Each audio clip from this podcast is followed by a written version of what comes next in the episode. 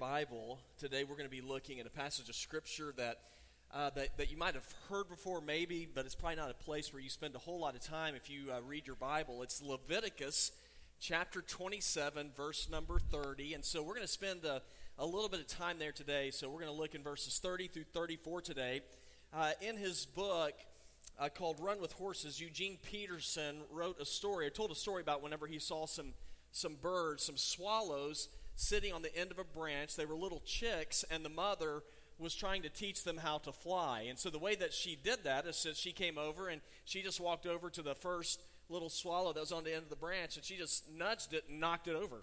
And the bird, you know, just sort of fell, and as he's flying or falling, he begins to flap his wings, you know, frantically. And before long, he's able to start flying, and, and he survives. And then the second one, she does the same thing to the second one. And so, you know, it's like if you have kids, it's like your first child's the achiever, you know, second one is, you know, peacemaker, third one, a little bit different. So she comes to the third swallow and she tries to knock him off, and he's like, I'm not going anywhere. And so that bird's just hanging on there, gripping the branch as tight as it can, and, and she keeps on pecking at the bird, trying to, you know, like mothers do. And so she's trying to knock him off that branch. And finally, he falls, except for he hangs on, and he's swinging upside down and he's just hanging by his talons. And so the mother, she's determined. And so she begins to peck at his talons until finally he just can't hang on anymore. And, uh, and it seems really cruel, but the thing is, the mother knew something that that little bird didn't know. She knew the bird could fly. And as soon as he let go, he begins to fall and he begins to flap his wings. And sure enough, he's able to survive and, and he makes it. Well, here's, here's what I, I think is interesting God has made birds for the purpose of flying. Now, we all know that, but if you've never flown before, that can be a little bit scary. Uh, Peterson said, Birds have feet and can walk. Birds have talons and can grasp a branch securely. They can walk, they can cling. But what do you think is their defining characteristic? Birds can fly. And so he translated that over from birds flying to people. So, what is the major characteristic of a person? And he said, here's what he said. He said, giving is what people do best. He said, it is the air into which we were born. It is the action that was designed into us before our birth. And some people try desperately to hold on to themselves, living for self. They look so bedraggled and pathetic in doing so. They hang on to the dead branch of selfishness and self centeredness, afraid to risk themselves. Yet many people don't think they can live generously because they have never tried. Now, today we're, we're starting a new series of messages called Unshakable The Call to Be Generous. And there might be some of you here today saying, Oh, great, here we go again. It's a preacher talking about being generous again. And you are absolutely right. That's what I'm doing today. And so Jesus himself said in Acts 20 35, He said, It is more blessed to give than to receive. That sounds good, doesn't it? But here's the question is that true? I mean, is that, is that something that is accurate?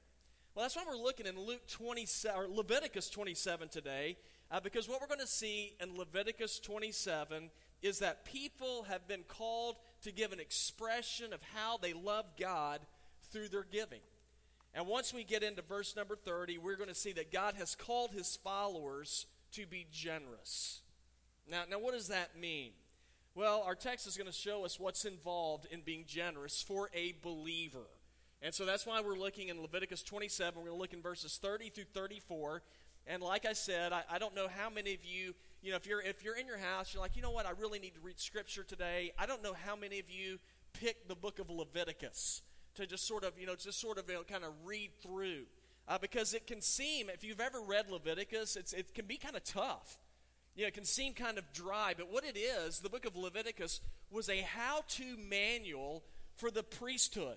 It's about how to, how to conduct themselves, how to worship God, how to lead people in worship. And during this time, when Leviticus was written, they did not have a temple. Uh, they had a tabernacle and they moved around. And so, to be able to survive, in order to be able to fund the work of the, of the tabernacle, the people were called to be generous. And so I just want to be real. I'm going to be I'm going to be as direct as I can. with, with grace, but I want to explain to you what it means to be generous. And there's just a few things I think is really important for us to understand about giving. Uh, when we talk about giving, first of all, giving involves, this is where you're going to get a little bit nervous, it involves an amount. What's that all about? Well, okay, now look with me in verse number 30. It says, Every tenth of the land's produce, grain from the soil, or fruit from the trees belongs to the Lord. It is holy to the Lord. And if a man decides to redeem any part of this tenth, he must add one fifth to its value. All right, so, so said that, and this is like, if you read through Leviticus, this is the kind of stuff you get. Okay, so you're looking at that and you're thinking, well, now what does that mean? Well, th- there is a basic amount. Now, this is for those who are followers of Jesus. There is a basic amount that followers of God have been called to give. Now, if you grew up in the church, we have a special name for that basic amount. Y'all know what it is? The tithe. Woo-hoo. Y'all grew up in church. That's right. So it's called the tithe. Okay, so a tithe is to be given to God. Uh, it is a tenth. They might say, what is, what's that all about? You know, how did they come up with the idea of a tenth? Why, why does God tell us that's what his people are supposed to give? Well, it's because it's representative of something. You see, whenever we give back to God, what we are doing is we are acknowledging that it's already God's, that everything that we have belongs to Him. We are acknowledging to God that we, as followers of God, that in this world we are stewards. You know, we, we are not owners. What we have belongs to Him, and He's called us to take care of what He's provided for us. If you go back to the book of Genesis, Genesis 1, 26 and 27, it says, God said, Let us make man in our image according to our likeness, and they will rule the fish of the sea, the birds of the sky, the livestock, all the earth, and the creatures that crawl on the earth. And so God created man in his own image. He created him in the image of God. He created them male and female. So when God put Adam and Eve on this earth, he put them here in order to be stewards of what he had created. Now, he did not put them here saying, All right, now you own it. I'm giving you the deed to the world. It is all yours. That's, that's not what God did. Matter of fact, in Psalm 24 1, it says, The earth and everything in it, the world and its inhabitants, belong to who? Belongs to the Lord. So we, we are merely stewards here. We are not owners. Now, if you're a follower of Jesus, you should know this. Because we're told this, we are not of this world. I mean, Philippians 3.20 tells us our citizenship is in heaven. And so a tithe is just simply, it is a tangible way in, we, in which we acknowledge, Lord, I understand that I'm a steward. Lord, I understand that everything I have belongs to you. It is yours.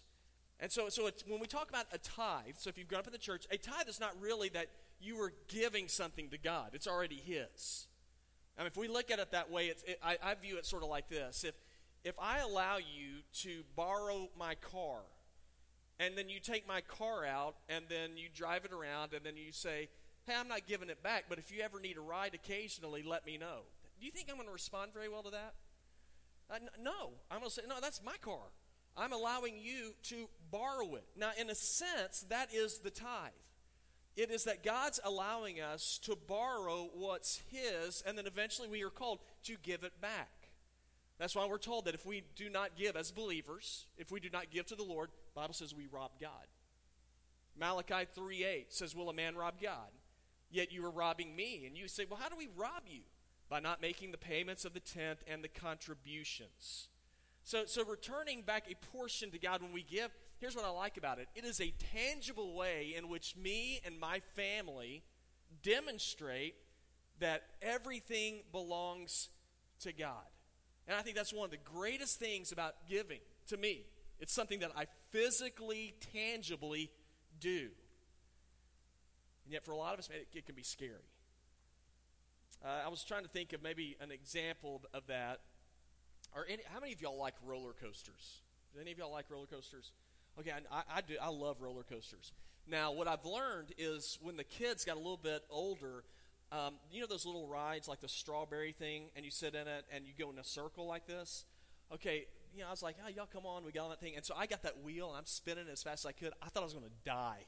I mean, I'm like laid up against the wall, I'm turning white. But I, I can't do stuff like that, but I can do a roller coaster. Now, roller coasters are fun to me, but you, you have to wonder who ever thought of coming up with the idea of a roller coaster? You know, let's make something that seems just totally reckless. You know, where you're getting jerked left and right, you feel like your stomach's about to come through your throat, and right when you're about ready to throw up, you get off the ride. That'll be fun, won't it? And you know, and you sit there and you now the entire time you're safe, but it man, it's quite a ride. Now, to me, that is an example of giving to God. I mean, it, it, can seem scary. You're getting jerked all over the place. You know, it's, it's a wild ride, but you're going to be safe because God is the one who made the ride. I mean, I think God's always, God knows what you need. He always provides. I mean, we're told this in Matthew 6:30. Jesus said, "If that is how God clothes the grass of the field, which is here today and tomorrow is thrown into the fire, will he not much more clothe you, you of little faith?" And so when it comes to giving, there, there's some just some things we have to understand about giving. The, the very first thing to know about giving is this it involves an amount. Okay, so I just want to be real upfront. It involves an amount. Starting point is 10%. But here's the second thing the second thing giving requires is obedience. You know, if you're going to give, I mean, if you're really going to do it, it, it takes some obedience to do that. Now, look in, let's see, verse 32. It says, Every tenth animal from the herd or flock which passes under the shepherd's rod will be holy to the Lord. He is not to inspect whether it is good or bad, and he is not to make a substitution for it. But if he does make a substitution, both the animal and its substitute will be holy. They cannot be redeemed. Like I said, Leviticus is a different book. And so, you know, I, I, didn't, I don't know about you all. I, I did not grow up in a shepherd's family. Did anybody here grow up in a shepherd? Don't raise your hand, because if you did, you know, then I'll have to call you up here. Um, so in, in, our text, it says the, the animals would pass under the rod. It's like, what in the world is that about? Well, according to rabbinical tradition, the owner of animals, he would gather his, his flocks together, his lambs and his cattle, and he'd make, a, he'd make a doorway for them to walk through. And it was small. It was small enough where only one animal could go through, not two. And then the shepherd would stand on the other side of that doorway, and he'd have his staff that had red paint on it. And every tenth animal, he'd reach out and he'd mark it. And he marks it, that one belongs to God. Another 10 come through. The 10th one, he'd mark it, that one belongs to God. Now, it was random. I mean, whatever came through, it, he couldn't look at one and go, man, that one looks really good. I'm not going to give that one to God. I think I'll keep that for myself. He did not do that.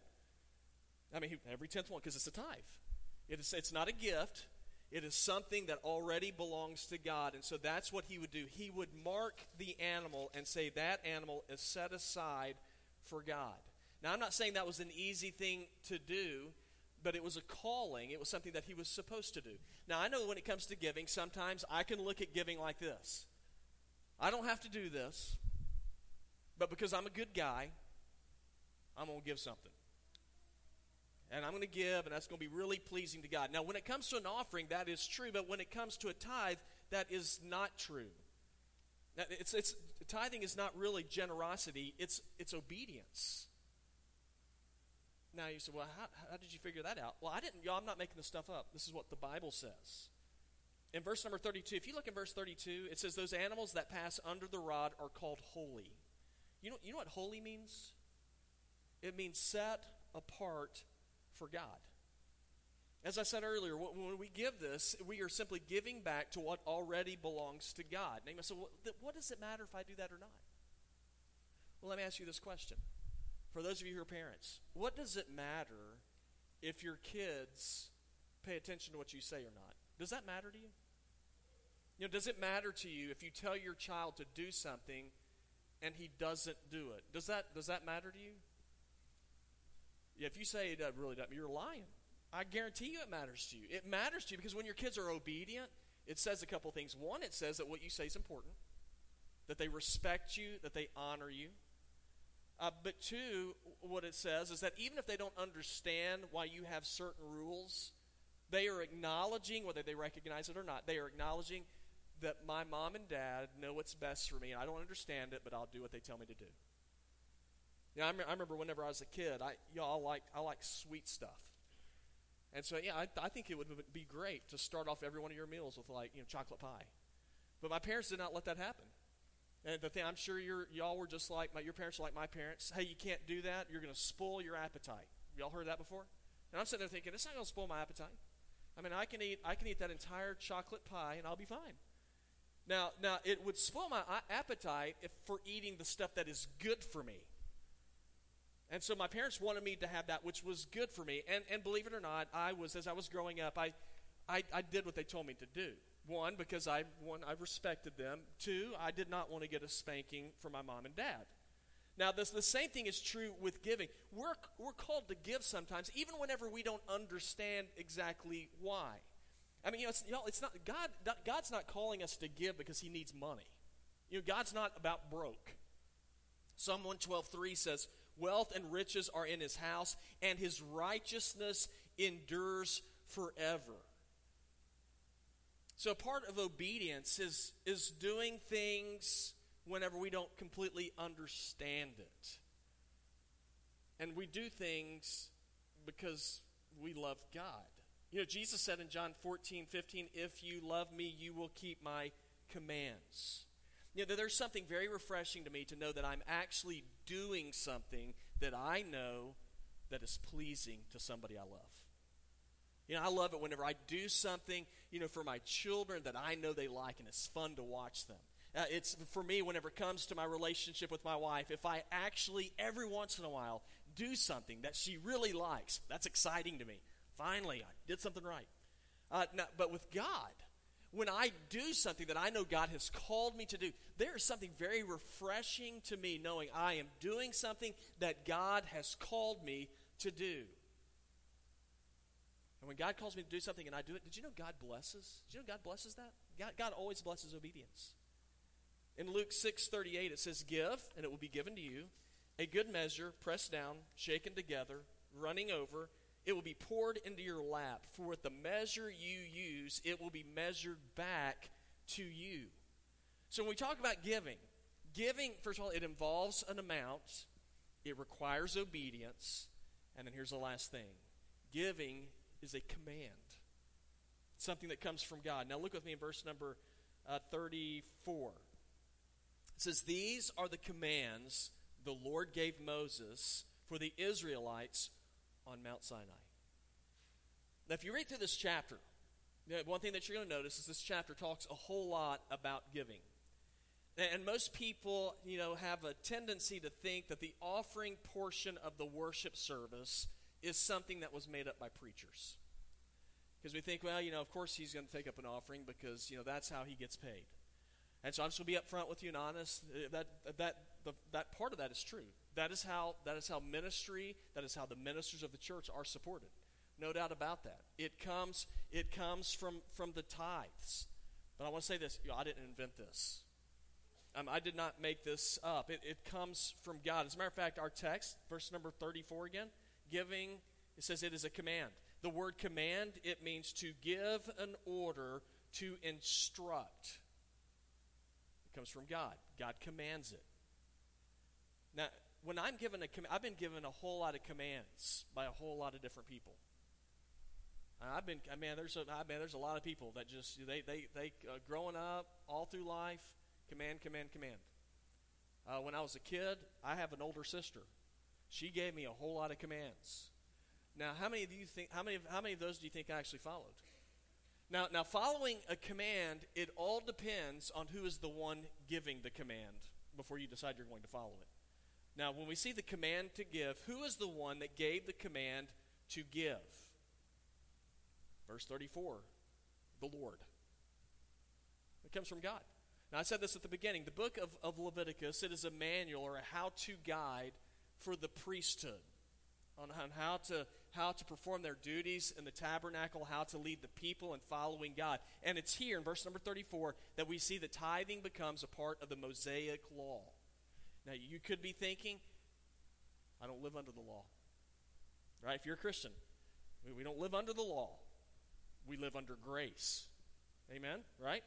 We live under grace. We're told this Galatians 2:16. No one is justified by the works of the law, but by faith in Jesus Christ. And we have believed in Christ Jesus so that we may be justified by faith in Christ and not by the works of the law, because by the works of the law no human will ever be justified.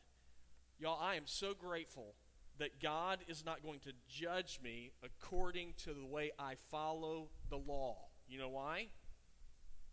I do not do very well with that.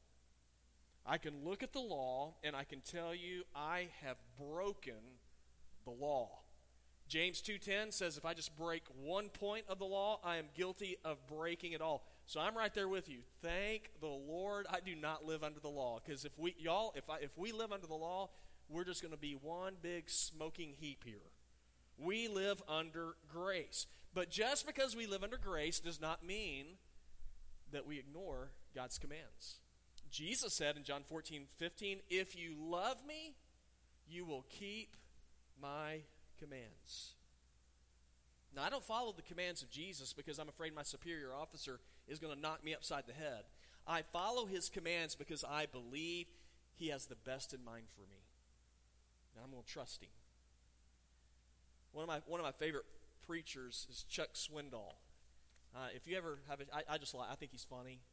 Um, and he's, he's fun to listen to. He's very biblical. But he was talking about a time when he got to interview General Charles Duke, um, who was on the Apollo 16 mission that went to the moon. And he was talking to him. And he said, as I was talking to him, I asked him, I said, Charles, when you went to the moon, he said, I mean, did, was there ever a time when you could just like relax and do whatever it is you wanted to do? You know, like maybe run a couple of your own experiments or just sort of, you know, tool around and go to a different place on your own. He said, Yeah, I, I could do that if I wanted to die. And, and so, and he's like, Well, well, I mean, what do you mean? He said, Well, he said, we had instructions that we had to follow. He said, Because to launch us off of the moon back to Earth, he said, I had to follow the instructions exactly so that we would have 60 seconds worth of fuel to get us off the moon. He said, if I didn't follow the instructions, he said, I only had 60 seconds to play with. And he said, I wanted to make sure that I got back home. Now, when God gives us instructions, y'all, there's a reason for it. He wants us to get back home. He wants us to have life. And here's the thing that's really neat to me giving is a tangible way that I express that I believe in God and that I trust Him. When I give it as an acknowledgement for me and my family that we are saying, God, we recognize everything is yours. We are just merely stewards of what we have. Okay, so this section of Scripture, when I look at it, it talks about giving about what God calls us to do. And If we give, here's, here's what it involves it involves an amount, requires obedience, and it is a command. Now, I have been tithing and, and giving an offering to God since I was a kid because that's what my parents taught me to do. And as I've gotten older, Emily and I, we give to the Lord. And here's one of the really neat things about it. When we have given to the Lord, we have learned this God always takes care of us. God always provides for us. We have always been blessed through our giving. Okay, so how do you wrap this one up? We're not passing the offering plate again. So I just want to share this with you. Village Church. Some of you that are part of this church, you say, you know what, I have never really given before. Here's my challenge for you. Do it. Do it and, and see what happens. Now, I can't force you to, I'm not going to force you to do anything. But I just want to tell you what Scripture says. And here's what I believe. If you do it, here's what you will see happen. You will discover that God is faithful. And it's so much easier for us to be generous when we know that God's faithful. And so that's my challenge to you. So as we go through the next couple of weeks, we're going to talk about generosity. I wanted to tackle the, the toughest one first, the toughest one for most people first. But y'all, it might be tough, but it's a blessing. And I hope you'll discover that.